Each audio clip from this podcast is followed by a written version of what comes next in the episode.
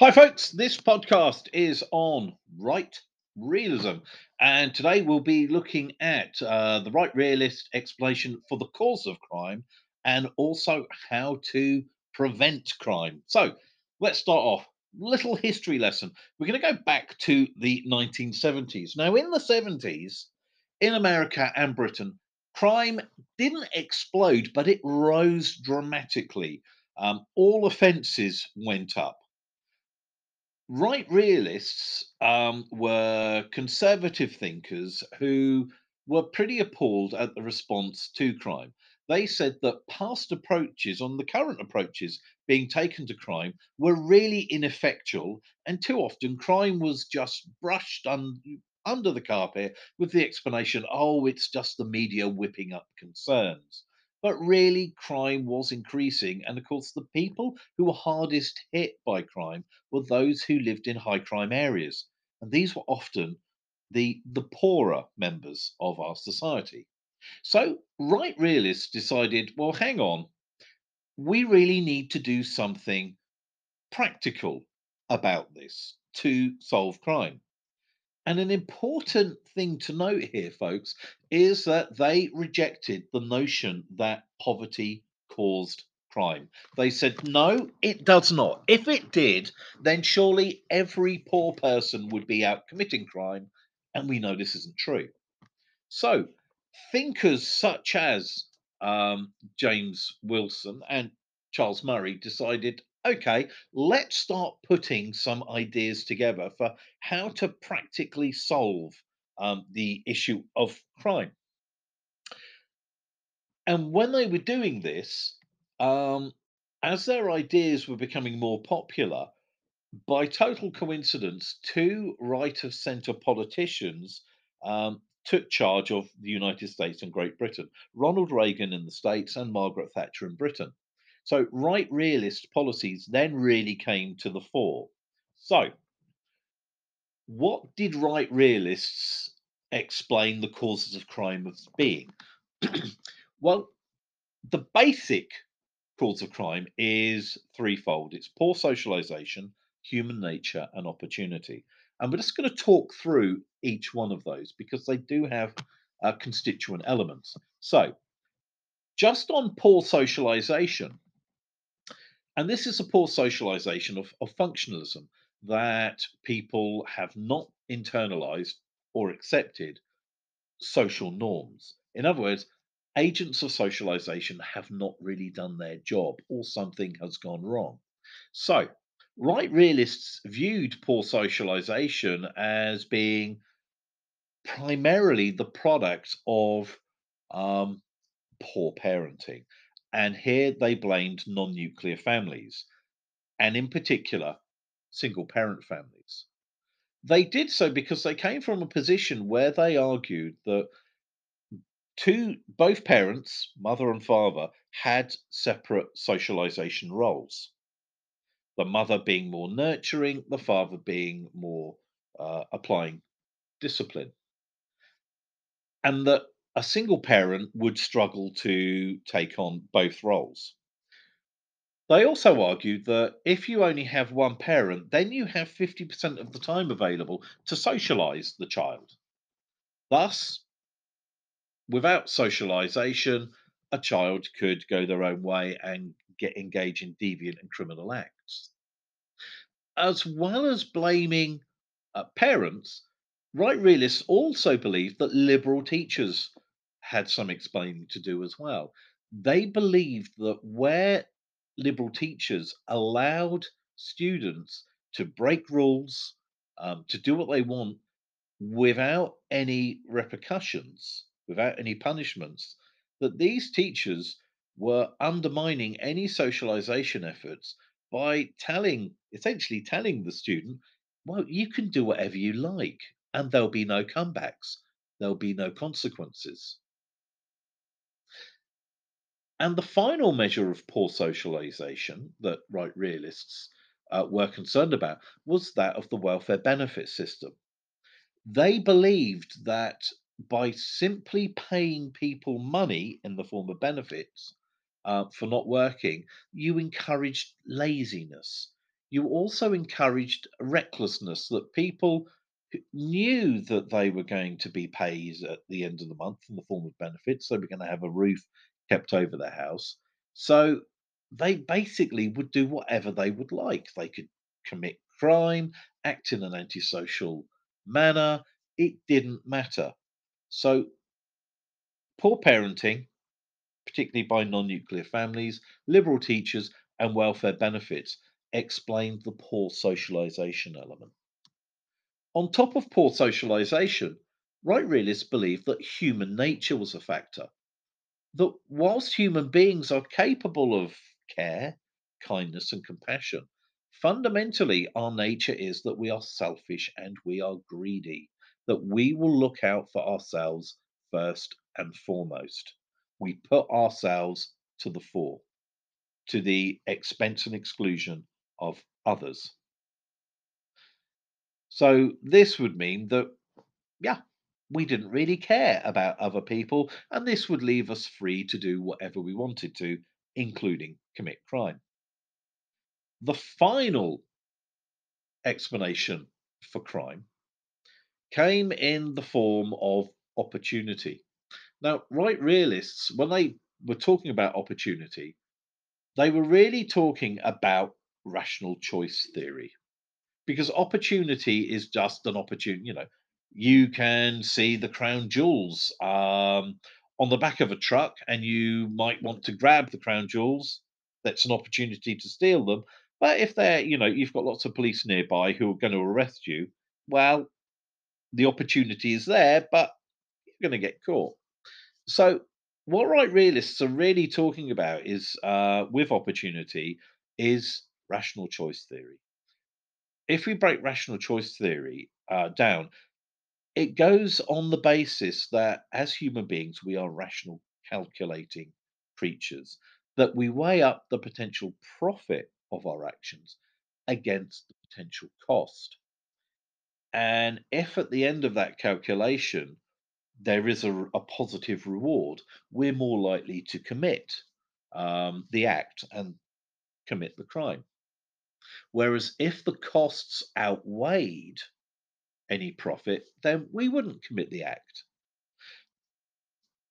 I suppose the example I always use for this is, imagine that I had a wallet and I put the wallet down on the table in front of a class of, say, 20, 30 students. I said there's £150 in there. You would imagine nobody would go up and steal it, because there would be so many witnesses there, they're bound to get caught and punished. And that would be, using rational choice theory, would say the costs far, far outweigh any profit. So no, nobody's going to do it. But what if one of those students was a drug addict and one who was going through the early stages of withdrawal, which apparently is remarkably unpleasant? They're not interested in, you know, being arrested in a day's time and possibly going to court and having public shame in weeks or months' time. All they're interested in is getting the hit to stop the withdrawal symptoms. So for them, the profit would outweigh the costs, because they're concerned with the next couple of hours, not the next couple of weeks. So that's rational choice theory. So that's the general explanation for the cause of crime.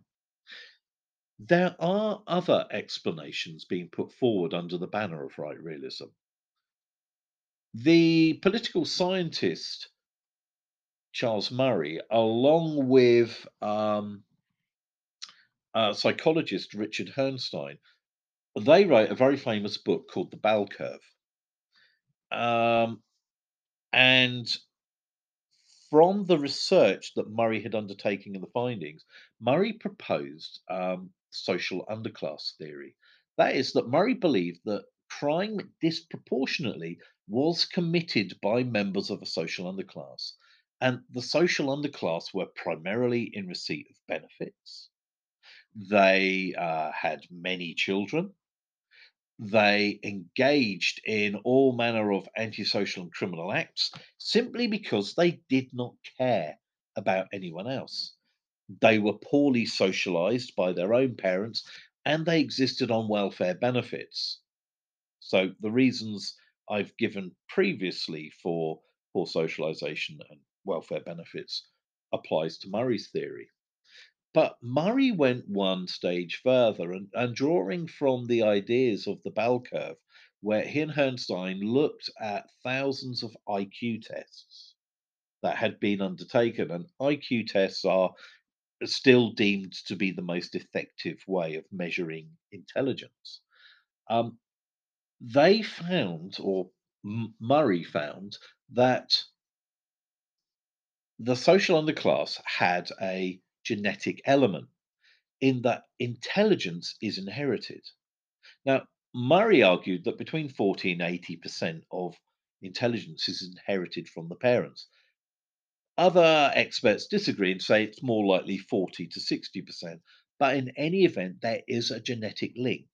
Now, this doesn't mean that if you have two low IQ parents, that you will come out with a low IQ yourself, but it does make it more likely. So there was a real genetic element to Murray's theory that the underclass would breed the next generation of underclass, and so on and so forth. Okay, so now we've discussed the general theories of crime, we've discussed Charles Murray's social underclass theory, and the third theory we can talk about in terms of why crime occurs was put forward by Kelling and Wilson, the broken windows theory, arguably one of the most famous theories in sociology and criminology. Now, Wilson and Kelling looked at where you had a building that had a window broken and the window wasn't repaired. Within a week or a couple of weeks, more windows would get broken. If you had graffiti sprayed on a wall and it wasn't cleaned, a couple of weeks after the first piece of graffiti occurred, more and more graffiti would be applied. And the pair thought, well, this is because you're sending a message that no one cares. And if no one cares, it means you can do whatever you like. Now, Wilson and Kelling then applied this to crime. And they said, well, surely the same thing happens. If people engage in what they called incivilities, low-level crime, minor acts of public disorder and social disorder, things like public gambling, public drinking, spitting, begging, minor criminal damage, public urination, things of this nature. They felt that, well, if these things are tolerated, then you're sending a message that no one cares. You know, if the air has been allowed to decay and be run down, people doing whatever they like, then surely larger crimes will occur. And that was their theory. And their theory is important because it was actually acted upon. In the 1990s, New York, the New York mayor and the police chief launched zero tolerance policing. They targeted the high crime areas in the city, and police officers working in those boroughs and those areas of the city had any discretion removed from them. The police had more patrols, more officers were recruited. There was no discretion, which meant that any offence, no matter how minor, was enacted upon by the police. So they'd arrest people for comparatively minor offences. For the most minor offences, they would give them a citation, which meant the person would have to appear in court and undoubtedly pay a fine. And by focusing on these small crimes, New York hoped that bigger crimes would go away or be reduced. The outcome was that New York's crime rate fell at double the rate that crime fell across the United States. And homicide offences just dived. They went off a cliff edge. They decreased by record levels. So it seemed an absolute success. Well, there were some arguable drawbacks. Some explained that, yeah, but all you're doing by concentrating on these areas is you're pushing crime elsewhere. Drug dealers aren't going to deal in these, you know, zero tolerance areas. They're just going to go somewhere where there isn't so much heat coming from the police. The statistics don't seem to support this, but it is an argument. There's also the impact on community relations. Now, these high crime areas did have a disproportionate number of black and ethnic minority people living there. And it was these same black and ethnic minority people who were being targeted, were being arrested at sort of record levels. And this did result in very poor relations between the community and the police. So this now neatly takes us into crime prevention. Right realists, because they're saying, look, we don't think there's an awful lot you can do to address things like human nature. You know, people are going to be selfish and greedy. How do we overcome that? So they didn't seek to address, you know, to change people's behavior. What they sought to do was to affect the area that people lived in. And they did this in two ways. The first is called environmental crime controls. And this is things like zero tolerance. This is where there are formal control measures put in place. So things like zero tolerance policing, increased police patrols, things like the use of antisocial behaviour orders and orders that prevent public drinking in certain areas of towns and villages. These were designed just to clamp down and stop people engaging in these low-level civilities. The other method that right realists proposed and advocated for were situational crime prevention measures. And these came under sort of five titles of increasing the effort, increasing the risks, reducing rewards, reducing provocations, and removing excuses. And I'll briefly go through each one. Okay, in terms of increasing the effort, it's really just making it harder for people to commit crime. So doing things such as making sure people are fitting decent door and window locks to their houses, building taller walls, things like bus shelters. Bus shelters are now made out of steel and perspex because it's much harder to break. And the perspex allows, you know, people to see in, but it's so much harder to break, and also to stop people hanging around. The benches have been removed, and steel poles have been put in place, which makes it uncomfortable for people to hang around and get into criminal behaving methods. So, boom, making it harder. Also increasing the risks, improving surveillance, CCTV, but also improving street lighting. Making sure that when you're designing areas, you're not providing, you know, dark, secluded areas where offenders can wait to pounce out on their victims. In terms of reducing rewards, well, doing things such as having, say, private parking in all housing developments to stop on-street parking, which are traditionally easier for thieves to break into. Having things such as smart water, where if you attempt to steal something, it puts indelible ink on your hands. Reducing reducing provocations, well, things such as, like, if there's a jeweler's shop, making sure the jeweler removes the goods from their windows. Don't put temptation on offer.